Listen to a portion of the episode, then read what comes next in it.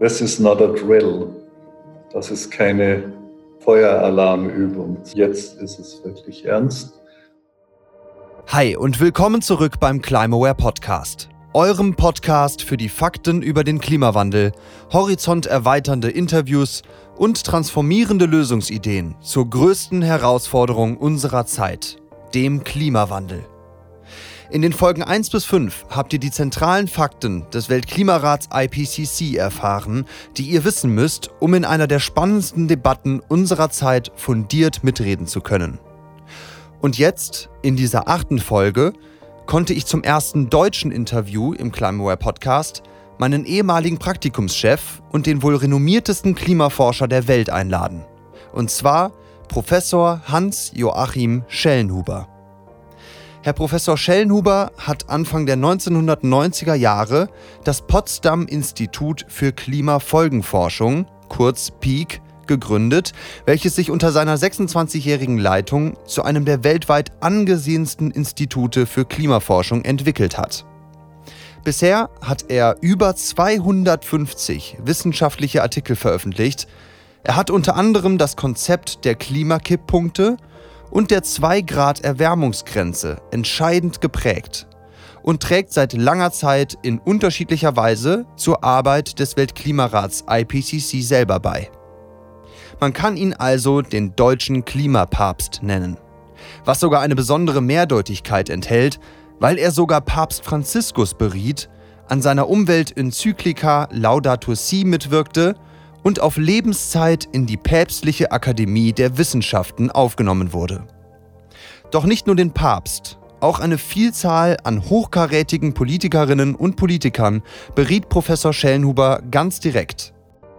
Darunter auch Bundeskanzlerin Angela Merkel und den ehemaligen EU-Kommissionspräsidenten Barroso.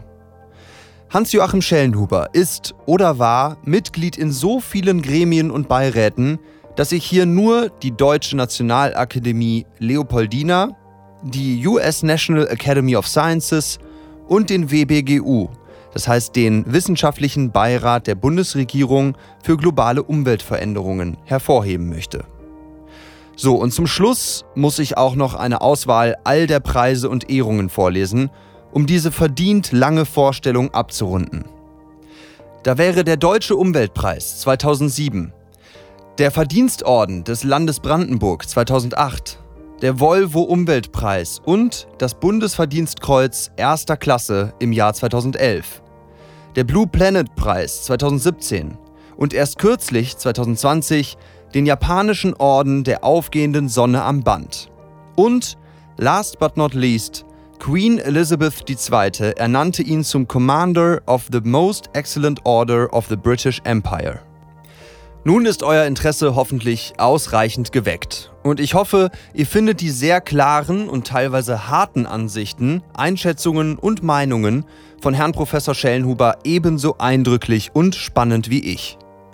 Die Themen, über die wir in diesem hochinteressanten Interview sprechen, findet ihr mit Zeitmarkern in der Folgenbeschreibung. Also, lasst uns starten.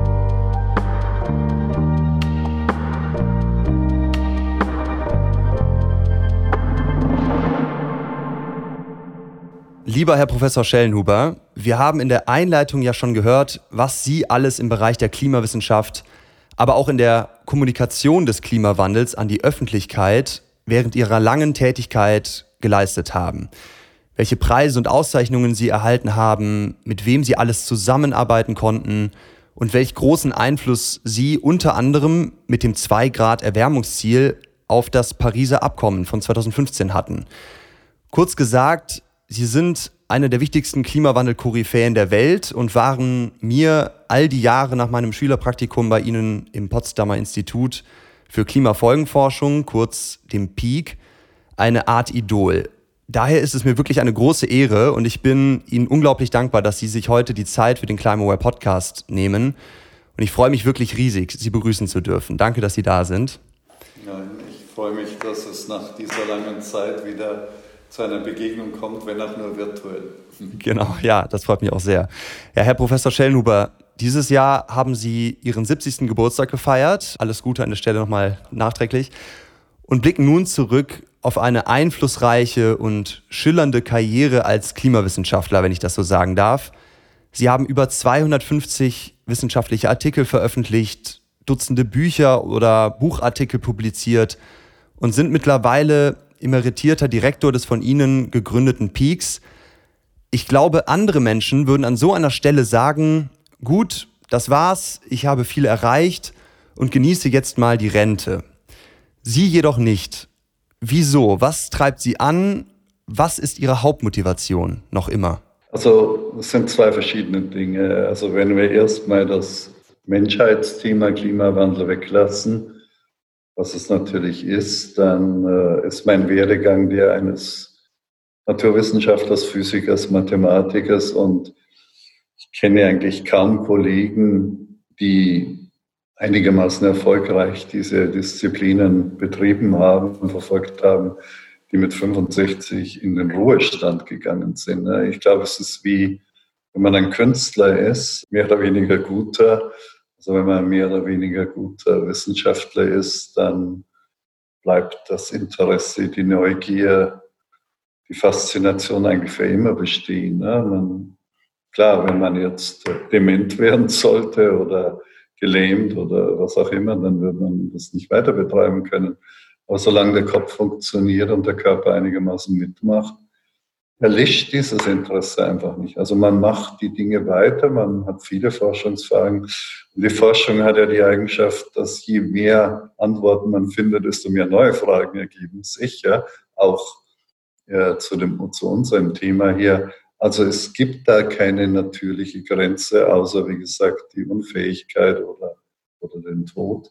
Das Zweite ist das, dass ich allerdings ursprünglich, wie ich das Institut gründete, 1991, nicht die Absicht hatte, noch Klimafolgenforschung zu betreiben.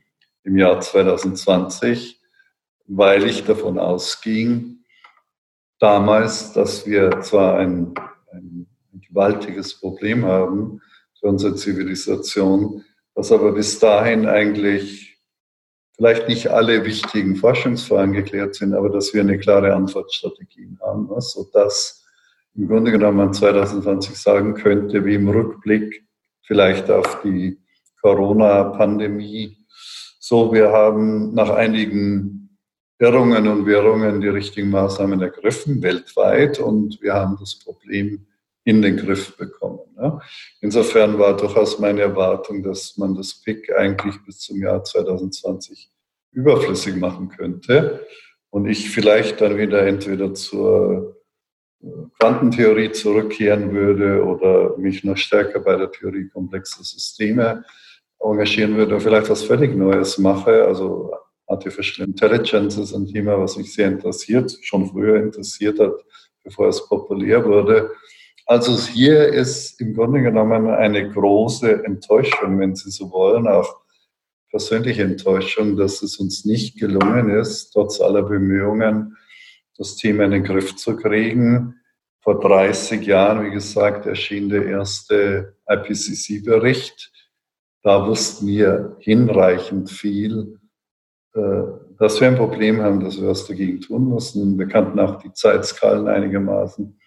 Und da hat, ist die Menschheit einfach gescheitert daran, mit den bisherigen Ansätzen, vor allem im Rahmen der Vereinten Nationen. Und das ist eine große Tragik. Insofern, zweite Antwort auf Ihre Frage über das Interesse hinaus, es ist eine Verantwortung geworden, jetzt nicht einfach still zu werden, ne, sich zur Rosenzucht oder wie auch immer zurückzuziehen, was eben Pensionäre so tun, sondern ich fürchte, dass mein Engagement immer noch gebraucht wird, auch wenn es möglicherweise dann nicht mehr in vorderster Front passiert. Und insbesondere durch die jungen Leute, so wie Sie oder noch jünger, die Bewegung, die Greta Thunberg losgetreten hat, spüre ich ihm einfach, ja, den Bedarf, dass ich weiterhin zumindest meinen Rat zur Verfügung stelle. Nicht? Und dann kommt natürlich auch hinzu, dass sie über die Jahre eben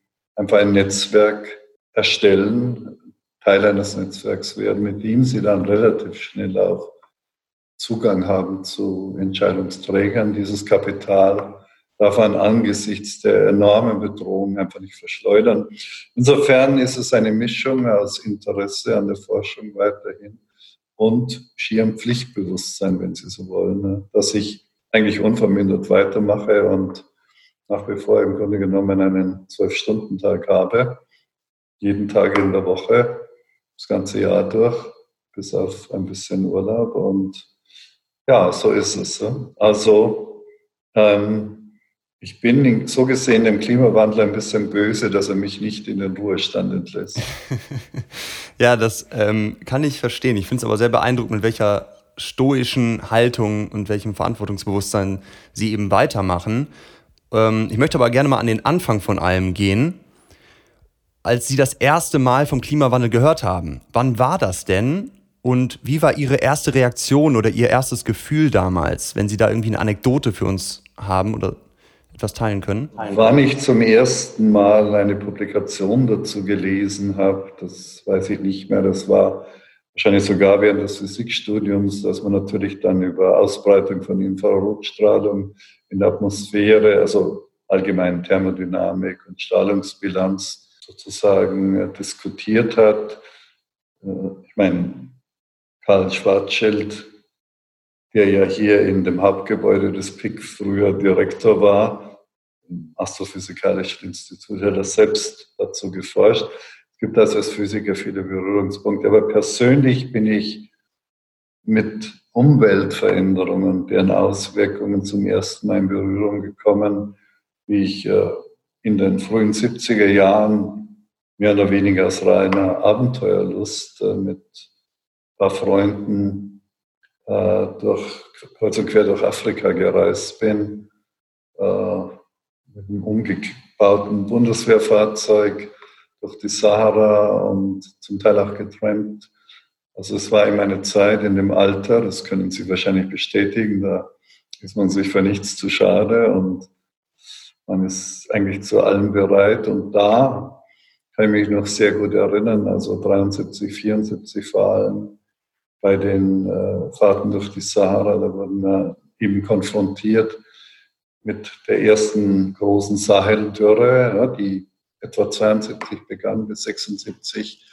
Äh, wo die Regenfälle in einer Gegend, wo ohnehin spärlicher Niederschlag ist, komplett ausblieben. Und was dazu geführt hat, dass eben die ganzen Nomadenkulturen, ne, die dort existierten, die Tuaregs und andere, dass die im genommen ja, zugrunde gingen. Ja. Auch viele Menschen, Tiere ohnehin. Aber da wurde eigentlich das alte Gefüge noch die, das Gleichgewicht zwischen Nomaden und Ackerbauern im Sahelgebiet zerstört. Im Nachhinein wissen wir vermutlich, woran es lag, dass die Niederschläge in, vor allem im Osten des Sahels ausblieben. Aber das wäre ein eigenes Thema. Aber es war schon erschütternd, das äh, direkt vor Ort zu erleben, wie so eine ganze Kultur zerstört wird. Und dass eben links und rechts äh, an den Pisten tote Kamele lagen und dass die stolzen Tuaregs, äh, die berühmten Figuren äh, in ihren blauen Gewändern und langen Schwertern, die saßen dann, die kauerten dann in ihren Lagern und haben versucht, ihren Silberschmuck für Pfund Zucker zu verkaufen oder wie auch immer. Ich habe dann auch mitgeholfen, so einen Hilfstransport zu organisieren Jedenfalls, das war wirklich erschütternd und es zeigte eben, wie, wie fragil viele Kulturen sind und wie stark sie von minimalen Veränderungen der Umwelt abhängen. Insofern war das keine globale Umweltveränderung, eine regionale Umweltveränderung, die sich mehr tief ins Gedächtnis eingebrannt. Ja, nun sind seitdem fünf, etwa 45 Jahre oder etwas mehr vergangen und Ihr anfängliches Interessenthema Klimawandel ist wie Sie ja schon sagten, zur echten Klimakrise geworden. Und wir haben hier im Podcast bereits in, in vorherigen Folgen gehört, wie entscheidend dieses Jahrzehnt nun für den Ausgang der Klimakrise ist. Wir stehen quasi an einer Weggabelung und ich war einfach mal so frei, drei mögliche Wege aufzuzeichnen, die ich gerne mit Ihnen mal durchgehen würde. Und zwar erstens so eine Art Worst-Case-Szenario, in dem die internationalen Klimaschutzzusagen der Weltgemeinschaft größtenteils leere Versprechungen bleiben und wir eine Erderwärmung von über drei Grad Celsius bis Ende dieses Jahrhunderts erreichen werden. Das zweite Szenario wäre dann so, das würde ich irgendwie ein halbherziges Szenario nennen, wo wir uns zwar bemühen, etwas mehr Klimaschutz zu betreiben, das passiert dann jedoch nicht schnell und effektiv genug, sodass die Erderwärmung 2100 zwischen 2 und 3 Grad betragen würde. Und das dritte Szenario wäre dann das Best-Case-Szenario, was wir eigentlich erreichen müssen, indem wir die Pariser Klimaziele eben erreichen und die Erwärmung Ende des Jahrhunderts nur 1,5 bis 2 Grad betragen würde. Und ich glaube, viele Menschen können sich gar nicht richtig vorstellen, was diese Szenarien und Zahlen alle wirklich bedeuten, wie das aussieht, wie sich das anfühlt. Und daher würde ich Sie gerne mal bitten, diese Szenarien mal mit Leben zu füllen und zu beschreiben, wie die Welt Ihrer Meinung nach aussehen würde. Vielleicht begonnen mit dem ersten, dem Worst-Case-Szenario von über drei Grad Erwärmung. Wie sieht unsere Welt und vielleicht Europa dann genau aus? Naja, ich, ich muss ein wenig korrigieren. Wahrscheinlich, also Sie haben natürlich recht, es gibt diese drei Szenarien der Klimaschutzbemühungen. Ne? Also alle Mann an Deck sozusagen, äh, halbherzig, aber immerhin und mehr oder weniger Versagen ne, der Regierungen und der internationalen Gemeinschaft. Aber die Ergebnisse können noch weiter auseinander liegen.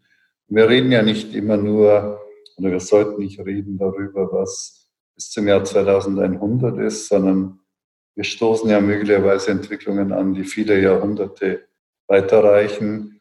Es ist absolut vorstellbar aus wissenschaftlicher Sicht, dass wir eine Erwärmung bis zum Jahr 2500 von 8 bis 12 Grad bekommen. Nicht? Und das wäre eine völlig andere Welt. Da wäre 2100 nur eine Durchgangsstation. Ne?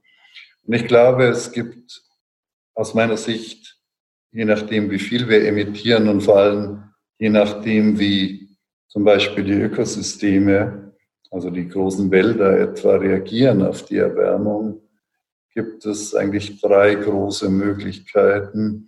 Das eine würde ich sagen, es ist die obere Holozän, Entwicklung. Das Holozän, so bezeichnen wir geologisch die Zeit äh, seit der letzten Eisvereisung, nicht? Also die letzten 11.000 Jahre, wo das Klima ja extrem stabil war. Und das war die Grundlage dafür, dass überhaupt eine komplexe menschliche Zivilisation auf der Grundlage von Ackerbau entstehen konnte. Ähm, das wäre in etwa, wenn die Erderwärmung tatsächlich dauerhaft sich ja, sagen wir, auf eineinhalb Grad beschränken würde, vielleicht ein Überschießen auf zwei Grad und dann wieder zurück auf eineinhalb Grad oder sogar ein bisschen weniger. Das heißt, wir würden immer noch in stabilen Holozän-Bedingungen leben, aber es wäre halt in Berlin im Durchschnitt dann vielleicht so warm wie in Mailand ja, und in Rom wäre es vielleicht so warm wie in Palermo oder Tunis. Äh, aber wir könnten uns vorstellen, es wäre eine graduelle Verschiebung. Ja? Nichts würde sich im Charakter wirklich ändern, sondern überall wäre es ein bisschen wärmer und wo es eh schon trocken ist, wäre es noch ein bisschen trockener. Wo es ein bisschen feucht ist im Vergleich zum globalen Durchschnitt, wären vielleicht mehr Niederschläge. Also das ist die Welt, die wir uns eigentlich wünschen. Die wäre beherrschbar. Und selbst da gäbe es schon große Verschiebungen, weil auch das verbunden wäre längerfristig wahrscheinlich mit einem Meeresspiegelanstieg von zwei bis sechs Metern, würde ich denken. Ja. Bedeutet, dass gewisse Inselstaaten verschwinden würden, Flussdelten absaufen würden, dass man generell wahrscheinlich 100, 200 Millionen Menschen langfristig umsiedeln müsste. Aber das wäre ein langsamer Prozess und der Charakter wäre nicht disruptiv. Ich denke, das könnte man relativ gut abfedern. Die andere Entwicklung ist, dass wir geologisch das Holozän wirklich komplett verlassen und dass wir eher ins Pliozän eintreten. Das war vor drei Millionen Jahren etwa. Äh, da war die Erde übrigens bei gleichen CO2-Konzentrationen, wie wir sie heute schon haben, also zwei bis drei Grad wärmer. war der Meeresspiegel bis zu zwölf Meter höher. Und das wäre in der Tat schon eine andere Welt, die vermutlich zu großen Verwerfungen führen würde, wo gewisse Regionen nahezu unbewohnbar würden, die jetzt noch bewohnt sind, durch die Kombination von mehr Hitze natürlich, aber in Verbindung mit Luftfeuchtigkeit würde es da extrem schwer sein, im Freien äh, zu leben, geschweige denn zu arbeiten. Nicht? Da müssen wir uns wahrscheinlich einstellen auf starke Veränderungen. Natürlich die, die Vegetationszonen würden sich verschieben. Äh, fremde Arten würden einwandern in Gebiete, wo sie niemals heimisch waren. Und möglicherweise würde, das ist ja mein Hauptthema immer gewesen, disruptive nichtlineare Veränderungen stattfinden, wäre relativ wahrscheinlich, dass wir zum Beispiel dann ein permanentes Abschmelzen des grönländischen Eisschildes bekommen würden. Und das ergibt allein schon sieben Meter Meeresspiegelanstieg und äh, Teile von Westantarktis. Was mit dem indischen Monsun geschieht, können wir nicht genau sagen. Der Jetstream würde wahrscheinlich deutlich äh, schwächer werden und, und, und. Ja. Also dann muss ich, was für ein Szenario, wo die Welt sich dramatisch verändern würde, ähm, wo unsere Holozän-Erfahrungen weitgehend ungültig würden und wo es fraglich wäre, dass wir genügend guten Lebensraum für sieben, acht, neun, zehn Milliarden Menschen wirklich bereitstellen können. Mit den Folgewirkungen, dass es eben zu Auseinandersetzungen kommen würde um natürliche Ressourcen, Lebensraum und durch Konflikte und Kriege dann große Migrationsbewegungen möglich wären. Dennoch würde ich nicht ausschließen, dass man mit großer politischer Weisheit vielleicht auch noch dieses Szenario so fahren könnte, dass es zu keiner Katastrophe kommt. Also das Pliozän wäre gewissermaßen immer noch eine milde Variante der Erderwärmung. Aber, und dazu haben wir vor zwei Jahren eine Arbeit auch veröffentlicht, die großes Aufsehen erregt hat, die heißt äh, Trajectories of the Earth System in the Anthropocene, in PNAS veröffentlicht. Ähm, was wäre, wenn wir in geologischer Zeit 15 Millionen Jahre zurück eilen würden, weil das würde ja in wenigen Jahrhunderten passieren, sogenannte Miozän, wo dann die Temperaturen 5, 6, 8 Grad höher liegen würden, Meeresspiegelanstieg von 20, 30, 40 Metern. Nicht? Und ob das geschehen kann, ist einfach offen. Es könnte geschehen über Rückkopplungsprozesse. Ein beliebtes Thema in dem Zusammenhang ist immer das Auftauen des Permafrostes. Ja das Freisetzen der großen Methan- oder CO2-Reserven. Ob das so geschehen wird, ist völlig offen.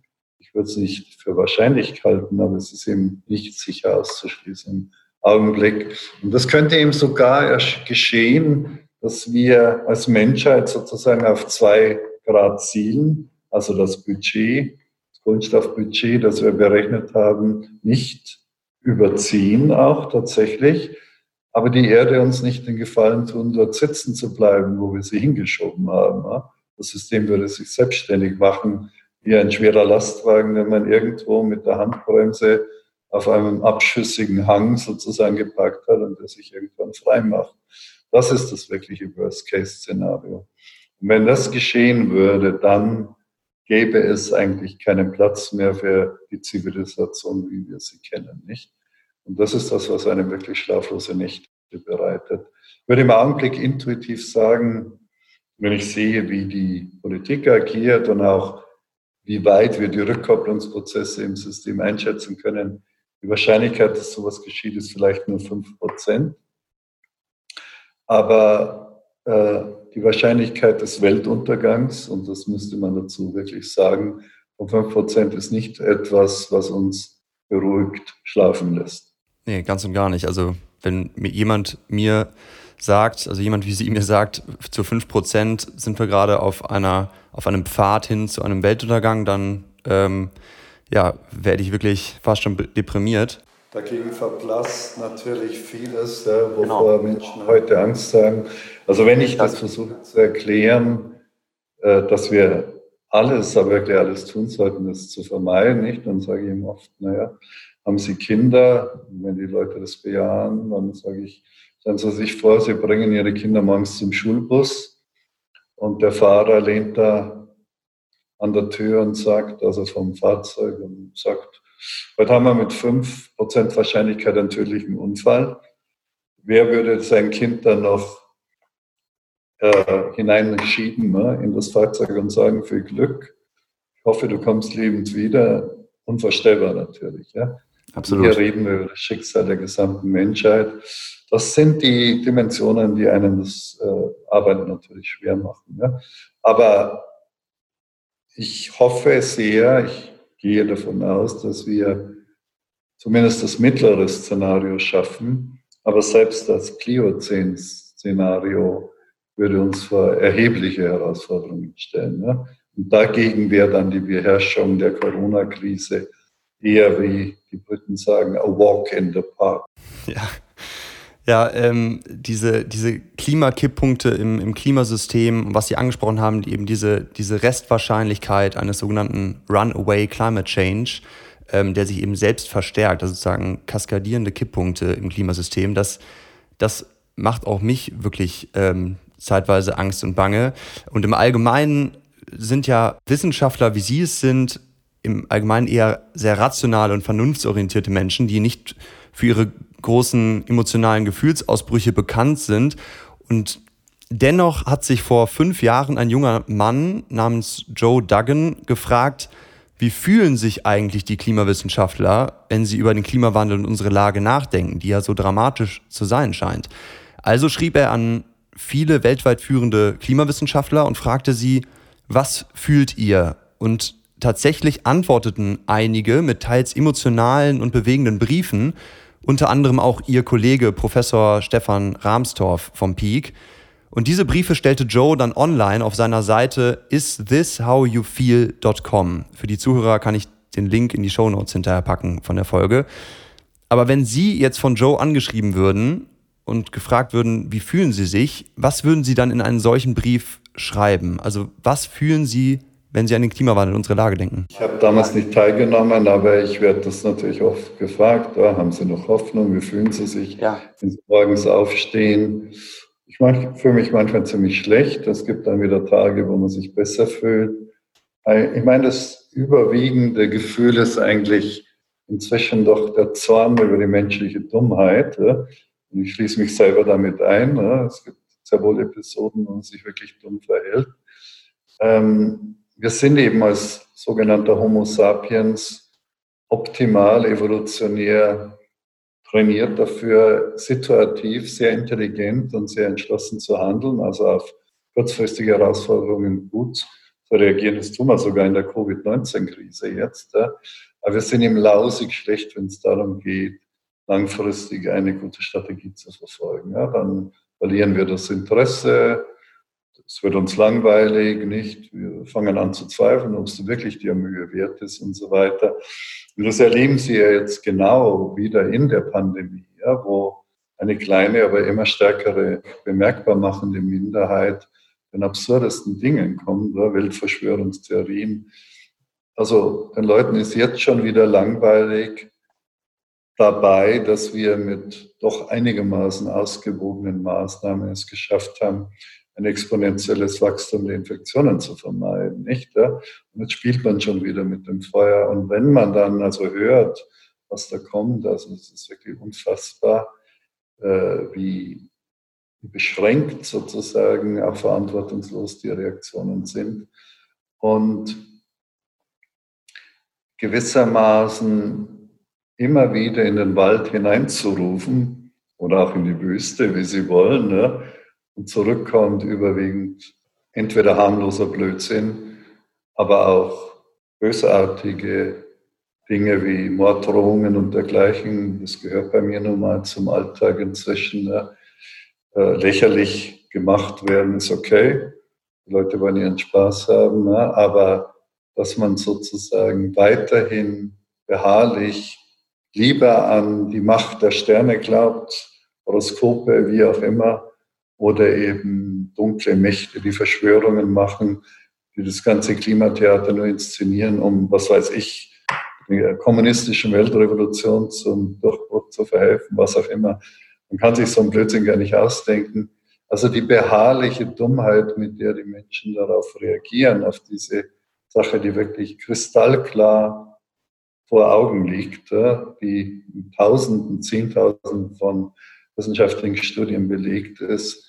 Und trotzdem glaubt man, dass man sozusagen nichts Größeres tun muss und die Dinge sich schon gut entwickeln werden. Das lässt einen, naja, verzweifeln manchmal schon, ne, weil man eben fragt, kann man diese Gesellschaft wirklich auf einen Kurs bringen? Ich allein sowieso nicht, aber können die vereinten Bemühungen von jungen, alten, mittleren Menschen, Wissenschaftlern, äh, Theologen, Künstlern, Politiker natürlich auch, Landwirten, Industriearbeitern, Gewerkschaften, ich kann alles aufzählen, ja, können die seltsamen Allianzen, die da zustande kommen, können die wirklich diesen Tanker nur um zwei, drei Winkelgrad von seiner Richtung abbringen. Und manchmal denkt man doch, es wird gelingen, wenn dann wieder was Wichtiges geschieht.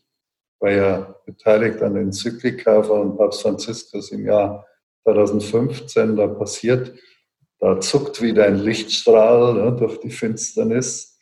Und dann denkt man, ja, jetzt kann doch gehen. Und dann muss man wieder mit unsäglich törichten Argumenten sich auseinandersetzen, die man hundertmal schon widerlegt hat. Und sie kommen immer wieder, typischerweise. Sie kennen das alles. Das Klima hat sich schon immer geändert, nicht?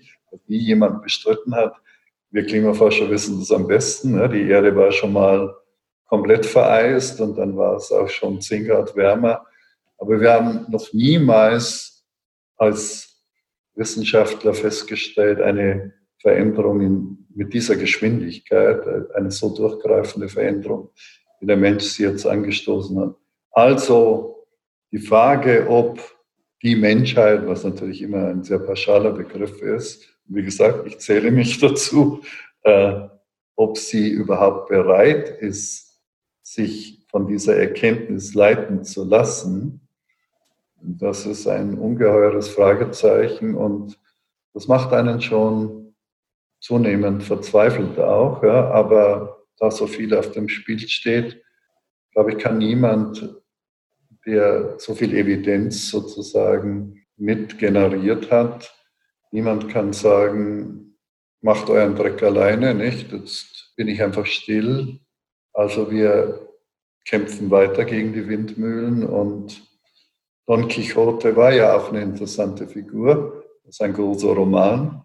Vielleicht ist das die, das Schicksal des Klimawissenschaftlers, als Don Quixote zu enden. Ja, wenn der, wenn der Wandel nicht von den Menschen und von, der, von den Politikern ausgehen kann, sagen ja viele, dass er eben von der Technik kommen muss und dass wir irgendeine große, wahnsinnige Erfindung äh, jetzt, dass sie uns retten würde. Da passt vielleicht eine Zuhörerfrage ganz gut von Robert aus Bielefeld, der fragt, angesichts unserer Lage, wäre es da nicht vernünftig, schon jetzt an einem Plan B oder eben Katastrophenplan zu arbeiten für den Fall, dass wir die Pariser Klimaziele eben verfehlen? Also er hat da an Geoengineering und Solar Radiation Management gedacht. Was halten Sie von diesen Lösungen, wenn der Mensch es nicht kann? An sich halte ich überhaupt nichts davon. Also ich habe auch einen Artikel im PNS dazu geschrieben, der heißt Last Things Last. Also es, es ist genau umgekehrt. Es kann tatsächlich dazu kommen, dass wir so tief hineinschlittern in die Klimakrise, dass wir eben dann darüber nachdenken, ob wir nicht, um das Allerschlimmste zu verhindern, ja, Tausende von Raketen in die Stratosphäre schicken, ja, um dort quasi Schwefelimpfungen vorzunehmen, um das Sonnenlicht künstlich auszusperren. Ja, vielleicht kommt es dazu. Ich hoffe niemals. Aber das sind Verzweiflungstaten, die man als letztes berücksichtigen sollte. Und sie sollten uns vor allem nicht lähmen in unseren Bemühungen, jetzt das Sinnvolle zu tun. Ich würde sagen, first things first und first things first ist alles, aber wirklich alles tun, um die Emissionen zu reduzieren und unsere natürlichen Verbündeten, etwa die Ökosysteme, die Wälder zu stärken, die ja zusammen mit den Ozeanen weit über die Hälfte aller Emissionen aufnehmen. Ne? Wenn das nicht der Fall wäre. Das Schlimmste, was man tun kann, ist, dass man seine besten Freunde auch noch tötet. Das tun wir genau durch das Abholzen der Wälder, vor allem der Regenwälder in diesem Fall. Aber jetzt schon zu überlegen, was man tun würde, wenn man vorher über Jahrzehnte permanent versagt, also das ist fast schon pervers meiner Ansicht nach. Dann würde ich sagen, statt mir selber ein permanentes Versagen zu gönnen, gewissermaßen in meiner Trägheit und Uneinsichtigkeit, muss ich alles tun, um wenigstens ein bisschen was beizutragen zur Klimastabilisierung. Und diejenigen, die über das nachdenken, ich kenne sie ja persönlich auch, es ist in gewisser Weise faszinierend, das Thema. Manche werden damit sogar kommerziell versuchen, reich zu werden, aber das unterstelle ich jetzt gar nicht dem Einzelnen. Ne? Aber es ist ein gefährliches Narrativ, jetzt, heute, weil es im Grunde genommen begierig aufgegriffen wird von nicht so weitsichtigen Politikern, und da gibt es viele. Also ein Herr Lukaschenko zum Beispiel aus Belarus, ich glaube, dem ist so ein Szenario unglaublich sympathisch. Ja?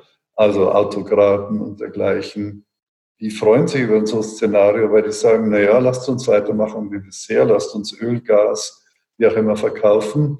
Und dann kommen ein paar weltfremde Wissenschaftler und erfinden uns aus der Krise heraus. Also Business as usual. Und dieses Narrativ sollte man einer, meiner Ansicht nach gar nicht bereitstellen, aber der Geist ist aus der Flasche, das kriegt man nicht mehr zurück. Gell? Insofern müssen die meiner Ansicht nach verantwortungsvolleren Wissenschaftler sagen, denkt vielleicht im hintersten Winkel eures Gehirns darüber nach, aber ansonsten macht eure Arbeit und eure tägliche Arbeit, tut alles dafür, dass wir die Emissionen bis 2050 weltweit auf Null haben und dass wir gleichzeitig die Biosphäre so stärken, dass wir wenigstens mit dem mittleren Szenario herauskommen. Ja, also Geoengineering sollte in der Schublade bleiben bis zum allerletztmöglichen Zeitpunkt. Sie waren auf sehr vielen Klimakonferenzen selber. Sie kennen die politischen Machthaberinnen und Machthaber teilweise persönlich und waren eben, sind auch mit den Vereinten Nationen vertraut, mit dem IPCC. Wenn Sie also jetzt mal hypothetisch angenommen die, die Hebel der internationalen Klimapolitik in den eigenen Händen hielten, wie sähe dann Ihre Lösung der Klimakrise jetzt 2020 genau aus? Was wären Ihre ersten Maßnahmen? Ja, es gibt verschiedene Möglichkeiten. Zwei Szenarien gebe ich Ihnen. Das eine wäre, wenn man wirklich äh, über die Vereinten Nationen, wie auch immer, die Möglichkeit hätte, und das würde mein Kollege Ottmar Edenhofer auch sehr gut finden als Ökonom, man würde eben den CO2-Preis weltweit durchsetzen, nicht? Und würde ihn mit Einstiegen bei 50 Euro die Tonne und würde jedes Jahr das Ganze um 10 Euro steigen lassen oder mehr oder auf 20.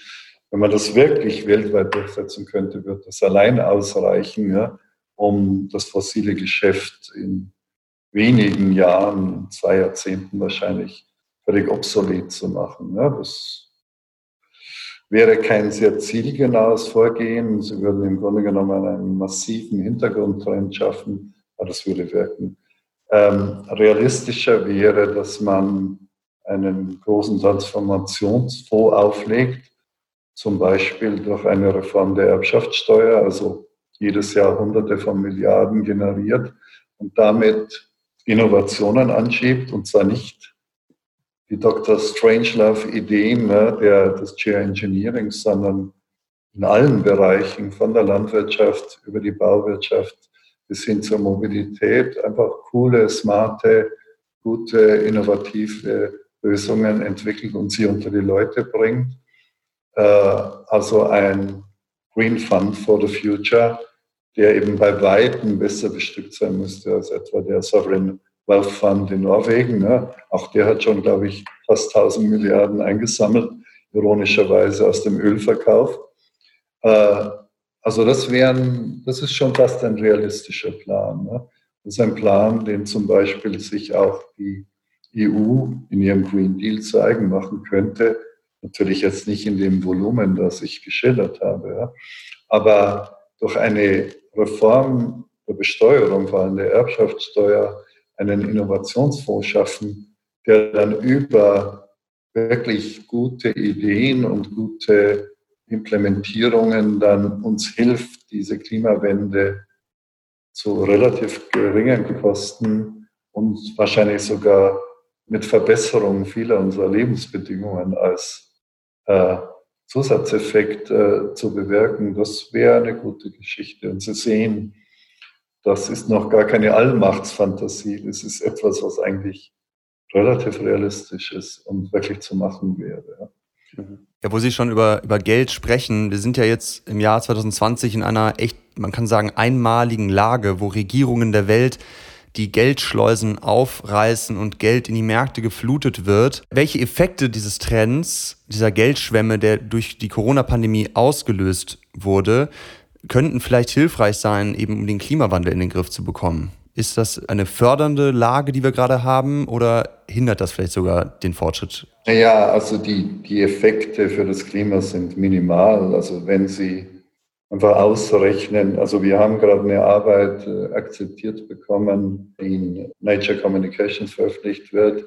Da können wir zeigen, also wirklich sehr robust gerechnet, dass im ersten Halbjahr 2020 durch die gesamten Verwerfungen der Corona-Krise die globalen Emissionen gerade um 8,8 Prozent geringer ausfallen. Ne?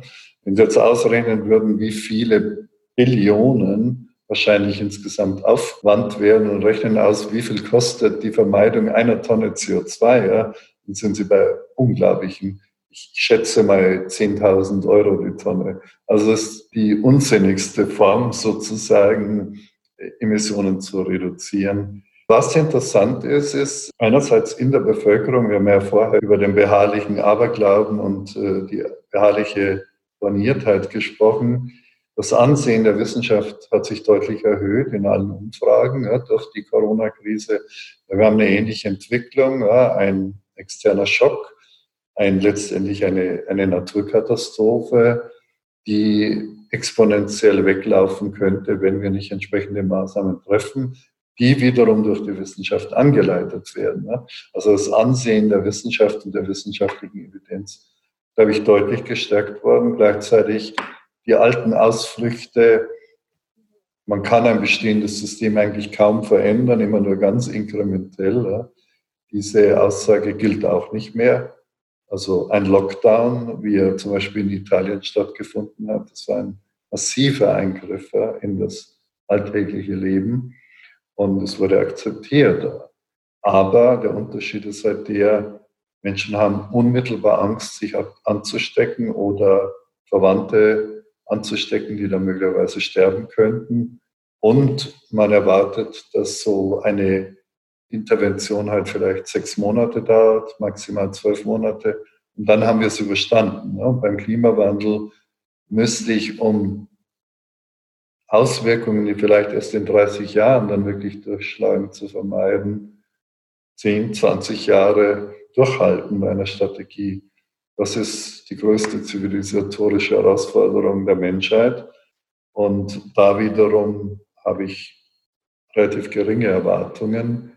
Aber das ist genau das, was wir schaffen müssen. Also nochmal, die Lehren aus Corona sind überreichlich und manche Lehren sind auch sehr positiv. Aber im Vergleich zum Klimawandel ist das eine kleine Übungsaufgabe. Ja, wir landen immer wieder bei, beim Menschen, bei der Bevölkerung selber.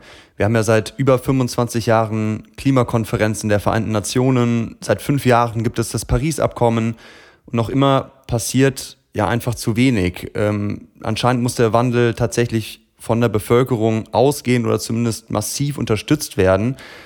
Das heißt, wie kann man Ihrer Meinung nach die Menschen wirklich erreichen, aufrütteln und ermächtigen, aktiv zu werden? Ich weiß, Sie haben eben erwähnt, dass Sie da recht pessimistisch sind, Ihrer Erfahrung nach, aber wie kann man es vielleicht trotzdem schaffen? Naja, ich habe auch in irgendeiner Publikation oder Publikation über mich gesagt, wir werden sehr viel mehr Glück brauchen, als wir Verstand haben. Aber es ist ja nicht auszuschließen, dass wir das Glück haben. Und manchmal geschehen eben kleine Wunder zumindest. Also was Greta Thunberg geschafft hat, ist ein kleines Wunder oder könnte sich ja zu einem großen Wunder entwickeln. Ähm, zwei Dinge braucht man sicher. Das eine ist ein, ein gutes Narrativ, eine gute Geschichte, wie die Moderne jenseits einfach der Extraktion von fossilen Brennstoffen gut aussehen könnte, nicht? Weil wir leben eigentlich immer noch seit ungefähr 1800 in einer Goldgräberökonomie. Also diese ganze Obsession des Wachstums, des exponentiellen Wachstums, ist natürlich nur möglich, weil wir immer noch eine Ressource, die uns kostenlos zugefallen ist, ausbeuten ne, mit zunehmender Geschwindigkeit. Das ist eine Ausnahmesituation. Das ist kein normaler Zustand einer Volkswirtschaft. Aber wir könnten ein Narrativ erzählen, dass auch in einer Kreislaufwirtschaft man ein gutes Leben führen könnte. Ich nenne es ein neues Narrativ der Moderne. Und da bemühe ich, ich im Augenblick auch, zusammen mit anderen so ein Narrativ zu entwickeln. Ja, und dann haben wir natürlich das Existenzrecht, wenn Sie so wollen, der jungen Generation. Und das ist vielleicht das stärkste aller Argumente. Also Corona hat jetzt bedauerlicherweise die Fridays for Future Bewegung ja wieder doch stark beschränkt. Aber das heißt nicht, dass das für immer so bleiben muss. Ja? Und ich würde sagen, eine Konstante im menschlichen Dasein ist natürlich auch die Sorge um seine eigenen Nachkommen, die Hoffnung, dass es die eigenen Kinder, die Enkel besser haben werden, als man selber hat. Diesen Generationsvertrag hat eigentlich die jetzige Generation, die alle Machtpositionen besetzt, aufgekündigt, aber es muss nicht so bleiben. Also ich würde schon auf die Kraft, den Idealismus und auch auf den Zorn der Jugend setzen, wenn wir versuchen wollen, dieses dritte Szenario, dieses schreckliche Szenario zu vermeiden. Und wie gesagt, da kommen zwei Dinge zusammen. Eigennutz, ja. jeder junge Mensch hat das Recht auf ein gutes Leben aber eben auch Idealismus, ja, die Bereitschaft, sich zu engagieren, Leidenschaft, vielleicht sogar Opferbereitschaft. Und ja, es ist natürlich fatal, dass wir nicht einfach setzen können auf die bewährten Mechanismen ja, der Demokratie etwa. Die muss man alle nutzen, auf jeden Fall. Aber dass wir doch unsere letzte große Hoffnung, ich jedenfalls, setzen muss, ja, auf die Leidenschaft von jungen Menschen. Aber vielleicht ist es tatsächlich die beste Hoffnung, die wir haben. Ja, und es gibt ein, wo Sie schon über Generationengerechtigkeit sprechen, gibt es ein sehr schönes Video, was ich gefunden habe auf YouTube von der Generationenstiftung, wo Sie mit Ihrem Sohn auf der Schaukel sitzen und er Sie unter anderem fragt, was ist denn eine geeignete Maßnahme, die, die jeder tun kann gegen den Klimawandel? Also würde ich da die Frage von Ihrem Sohn aufgreifen und fragen, was ist denn das Effektivste, was jeder, der hier jetzt gerade zuhört, morgen anfangen kann zu tun gegen den Klimawandel? Ja, ich habe da auch schon ein paar Antworten gegeben. Ich kann sie wiedergeben. Äh, ich kann versuchen, mein Reiseverhalten, mein Mobilitätsverhalten zu ändern. Ich kann natürlich mit ein paar Mausklicks äh, auf grünen Strom übergehen in meinem Haushalt, ja, statt eben einfach das System weiterzufahren, das ich gewohnt bin, weil mir einfach zu träge ist. Ja. Ich kann ähm, meinen Bank fragen, wenn ich denn vielleicht ein bescheidenes Vermögen habe, das irgendein Fondsmanager anlegt. Das gilt jetzt für junge Menschen eher nicht, ja, aber es gilt für die Generation, die im Augenblick nun noch alle Hebel in der Hand hält. Ich kann meinen Bankangestellten fragen, wie denn mein Geld eigentlich angelegt wird. Und man wird erstaunt feststellen, dass der das erstens nicht weiß und wenn er nachfragt, dass dann ein Großteil in fossile Geschäfte geht und so weiter. Nicht? Ich kann eine kleine Ortsgruppe gründen ne, von, was weiß ich, Parents for Future, wie auch immer. Ähm, es gibt viele, viele Möglichkeiten. Und ob diese Effekte zusammen jetzt aufsummiert wirklich äh, jetzt äh, das Klima retten können, ist eine andere Frage. Aber es gibt mir persönlich das Gefühl, nicht ohnmächtig zu sein. Das habe ich damals nicht gesagt, sondern weil das ist vielleicht das Wichtigste von allen, dass man Selbstwirksamkeit dadurch erfährt.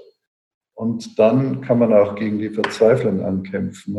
Manchmal muss man tatsächlich einen kleinen Schritt zu tun und dann sich auf eine lange Reise zu begeben. Also jeder kleine Schritt der mich selber aus der Ohnmacht befreit, als Individuum gegenüber diesem schier übermächtigen Klimawandel. Jeder kleine Schritt ist gut. Ja? Insofern muss man gar nicht jetzt eine lange Kosten-Nutzen-Rechnung machen. Ja? Was ist der beste Einsatz von Zeit? Macht irgendwas, aber vor allem macht etwas zusammen mit jungen Leuten. Darum unterstütze ich eben speziell diese Generationenstiftung, ich unterstütze Fridays for Future, all diese Dinge. Rettet euch selbst vor der Verzweiflung, der Ohnmacht. Das ist vielleicht das Allerwichtigste, was man als Botschaft weitergeben kann. Ja, das ist, das ist eine tolle Botschaft, die ich selber auch schon so ein bisschen erfahren habe. Vielen Dank, dass Sie das so klar nochmal sagen. Das sind sozusagen die, die kleinen Schritte, die man mit seinem privaten Leben gehen kann, die kleinen Klimameilensteine, die man sich vielleicht setzen kann. Aber es gibt ja auch die großen Klimameilensteine und wir stehen ja jetzt 2020 kurz vor der Wahl in den, in den USA zum Beispiel. Die EU, haben Sie angesprochen, möchte den Green Deal beschließen. Dann kommt nächstes Jahr die Bundestagswahl. Also es ist ja eine sehr ähm, turbulente Zeit gerade, auch was, was die Klimameilensteine angeht. Was sind denn aus Ihrer Sicht die kommenden wichtigsten Klimameilensteine und warum? Naja, es gibt ja ein bisschen Hoffnung und ironischerweise ist es auch wieder das Covid-19-Virus, was vermutlich äh, Trump die Wiederwahl kosten wird, was wahrscheinlich auch in Brasilien irgendwann dazu führen wird, dass man nicht unbedingt Appetit hat, einen Bolsonaro wiederzuwählen. Es sind ja tatsächlich, wie ich in der FAZ geschrieben habe, schon im April, die wissenschaftsfeindlichen Tölpel unter den Regierenden werden bestraft durch das Virus ja, mit entsprechenden ökonomischen Verlusten, aber auch vielen Menschenleben, die sie letztendlich auf den Gewissen haben, weil sie nicht reagieren. Ich denke, dass mit der, dem Wiedereintritt der USA in das Pariser Abkommen, was ich eigentlich erwarte, dass geschehen wird, äh, eine neue Dynamik entsteht. Klimakonferenz ist verschoben worden um ein Jahr in Glasgow. Wenn die USA dann wieder an Bord sein werden, wird eine ganz andere Stimmung herrschen. Ne? Dann haben wir extrem wichtig den Green Deal der EU, wo ich relativ eng in der Beratung dran bin auch. Und ja, es stellt sich so ein bisschen dar, dass der europäische Kontinent, der alte europäische Kontinent, doch noch eine Rolle in der Weltgeschichte zu spielen hat, weil auch wenn Biden Präsident ist, Amerika läuft doch in der Regel dem Geld hinterher. Ich habe selbst zweimal in den USA gelebt. Das ist nun die Grund-DNA der amerikanischen Gesellschaft, der Profit. Und in China haben sie zwar Menschen, die sehr rational denken, aber im Augenblick eben doch letztendlich eine Kommandowirtschaft, die nicht unbedingt irgendeinem idealistischen Weltrettungsszenario hinterherläuft. Aber in Europa haben wir nach wie vor eigentlich fast alles. Wir haben kulturelle Vielfalt, wir haben gut ausgebildete Menschen, wir haben Werte, abendländische Werte, die nicht verloren gegangen sind. Und wir könnten, glaube ich, jetzt wieder das nächste große Ding in Angriff nehmen, nach der klassischen Antike nach der Renaissance, nach der Aufklärung. Es sind alles europäische Projekte. Jetzt wäre es eben der Übergang zur Nachhaltigkeit. Ja. Insofern richtet sich mein Blick vor allem auf die Europäische Union. Ja. Und wie gesagt, wir erleiden ständig Rückschläge, den Brexit, all diese Dinge. Aber ich glaube, dass sich der politische Wind gerade wieder dreht. Ja. Insofern werden die nächsten zwei, drei Jahre alles entscheiden. Ja, und wir sind in Deutschland quasi mittendrin in einer hoffentlich ja, neuen Ära der Klimawandelaufklärung oder wie man sie dann vielleicht in Zukunft rückblickend historisch beschreiben würde. Climate Enlightenment. Ja, ja das wäre toll, wenn das jetzt 2020 vielleicht die Beginne von so etwas sein könnten. Ja, zum Abschluss unseres Gesprächs habe ich noch drei kleine Kurzfragen vorbereitet. Und zwar als erstes, Sie haben viele, viele Menschen getroffen in Ihrem Leben und wahrscheinlich auch schon mit vielen zu Abend gegessen und dabei über den Klimawandel geredet. Äh, unter anderem haben Sie mit dem Papst äh, zusammengearbeitet an seiner Enzyklika, ähm, mit Angela Merkel und so weiter und so fort. Aber wen haben Sie noch nicht getroffen? Wen würden Sie gerne mal zu einem Abendessen einladen, um über den Klimawandel zu sprechen und wieso? Hm. Ich habe da eigentlich gar keine Wunschliste mehr. Also die meisten Menschen, die man so vor Augen hätte, nicht, äh, den hatte ich schon Gelegenheit zu sprechen. Ähm, allerdings, wenn es um ein Abendessen geht in einem vernünftigen Restaurant, wäre also die nächste auf meiner Liste Ursula von der Leyen, mit der ich allerdings anderweise schon aufgesprochen habe. Aber eigentlich viel lieber wäre es mir, mit einem völlig unbekannten jungen Menschen zu reden, der sich für das Thema interessiert und mit dem ich zusammen das Thema ja, erörtern könnte und wo ich vielleicht nach diesem Abendessen und Gespräch klüger weggehen könnte. Also es ermüdet einen auch auf die Dauer sozusagen immer äh, Signale auszusenden und Weisheiten von sich zu geben, die manchmal gar nicht so weise sind. Eigentlich wäre mir das Allerliebste, jemanden zu treffen, der mich klüger machen kann. Ja, wie zum Beispiel Greta Thunberg 2017 oder so jemanden. Ne? Ja, vielleicht kriegen Sie ja ein paar E-Mails von unseren Zuhörern im Anschluss an das Gespräch. Ich freue mich auf Angebote. Ja. ähm, die nächste Frage wäre, wenn Sie allen Menschen auf der Welt einen Satz als Textnachricht auf Ihr Handy schicken könnten über den Klimawandel, was würde der aussagen? Ah, Wahrscheinlich würde ich das äh, nehmen, was äh, Extinction Rebellion, über die man natürlich viel diskutieren kann, verbreitet haben vor ein paar Monaten noch. This is not a drill. Das ist keine Feueralarmübung zum Beispiel. Ja? Jetzt ist es wirklich ernst. Und jetzt müsst ihr aus euren Lehnsesseln und Matratzen und wie auch immer euch herausarbeiten. Und jetzt müsst ihr aufrecht stehen und alles tun, was in eurer Macht steht. Ja. Also in einer Notlage auf einem Schiff zum Beispiel die Durchsage, dies ist keine Übung, ähm, gehen Sie zu den Rettungsbooten und so weiter, ne? So das, ja, ja, okay. Ja, zum Abschluss haben Sie vielleicht noch eine Frage oder ein Thema, was Ihnen noch auf dem Herzen liegt oder eine letzte Botschaft an die Zuhörer? Ich sage vielleicht, was mir, wo ich eine ein ganz äh, große Hoffnung sehe, um doch noch beizutragen, den Klimawandel eben in beherrschbaren Grenzen zu halten. Das ist äh, eine Leidenschaft, die sich jetzt über die letzten Jahre entwickelt hat, die ich über Klimaanalysen sozusagen erworben habe. Äh, man fragte immer, gibt es sozusagen wirklich Silver Bullets? Ich meine jetzt nicht Geoengineering irgendwie. die Antwort ist dann immer, naja, there is no silver bullet, es gibt keine Wunderlösungen. Ich bin eben auf eine gestoßen, die fast wie eine Wunderlösung ist, nämlich äh, was wenige wissen, ist 40 Prozent der Emissionen direkt oder indirekt weltweit entstehen durch die gebaute Umwelt, also durch das Bauen von Häusern, Infrastrukturen und das Betreiben davon. Und das ist der Elephant in the Climate Room, wenn Sie so wollen unsexy Politiker interessieren sich nicht dafür, junge Leute interessieren sich nicht dafür. Ja, Zementherstellung ist nicht so spannend. ja, ja, aber das ist mit der gefährlichste Stoff auf der Welt. Stahlbeton und Zement. Und ich habe ihm einfach, wir haben Analysen gemacht, dass man einen wirklich signifikanten Teil des Klimaproblems lösen könnte, wenn wir zu Holzbau übergehen würden. Durch die Photosynthese wird CO2 aus der Atmosphäre entnommen. Wenn Sie das Holz verbrennen, dann sind sie klimaneutral.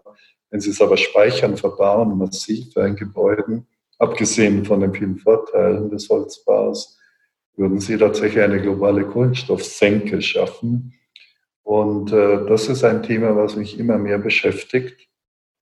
Wir haben dazu, glaube ich, auch eine sehr schöne Arbeit in Nature Sustainability veröffentlicht dieses Jahr.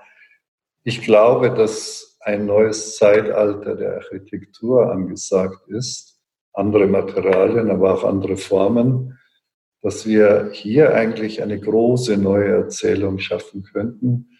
Und ich versuche jetzt mitzuarbeiten, dass diese große neue Erzählung entsteht.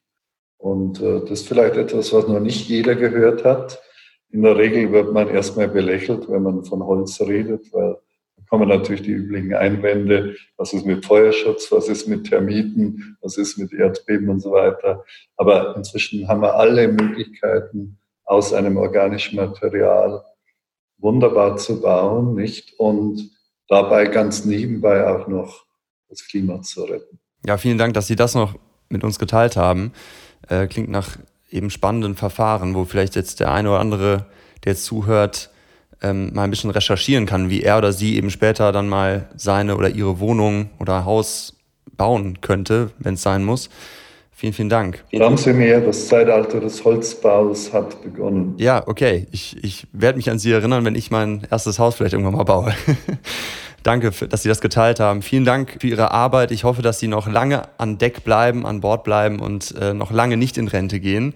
Bitte nicht, wir brauchen Sie noch weiterhin. Und ja, vielen, vielen Dank, dass Sie sich die Zeit genommen haben, hier im Podcast ein paar Fragen zu beantworten. Ja, sehr gerne. Und wie gesagt, ich setze meine Hoffnungen natürlich vor allem auf Menschen wie Sie. Ja, die, wie alt sind Sie? 27. 27, ein wunderbares Alter.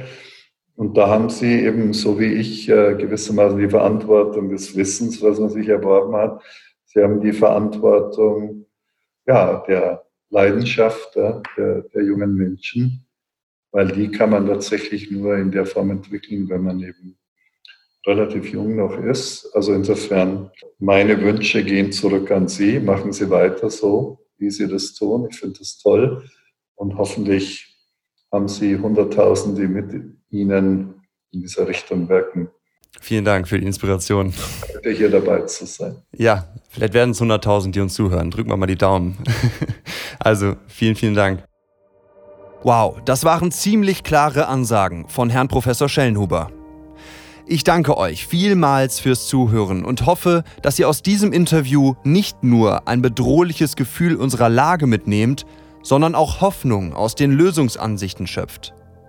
In Folge 6 hieß es ja, keine Panik auf der Titanic. Aber Herr Professor Schellenhuber sagt auch ganz klar, dies ist keine Übung. Das ist ernst. Und damit wir uns in dieser ernsten Klimakrise nicht ohnmächtig und hoffnungslos fühlen, werden wir in den kommenden Interviews bei Climaware noch mehr individuelle Lösungsschritte, Beispiele und Werkzeuge gemeinsam kennenlernen. Jetzt würde ich mich aber erstmal sehr über Feedback über info at climbaware.org freuen. Wenn euch der Climaware Podcast gefällt, bitte abonniert ihn, lasst mir über Apple eine Bewertung da und teilt den Podcast gerne mit euren Freunden und Bekannten. Ich würde mich riesig freuen, wenn ihr in der nächsten Folge wieder reinhört. Danke und bis bald. Ich bin Gabriel Baunach und das war der Climaware Podcast, produziert von OnePod Wonder.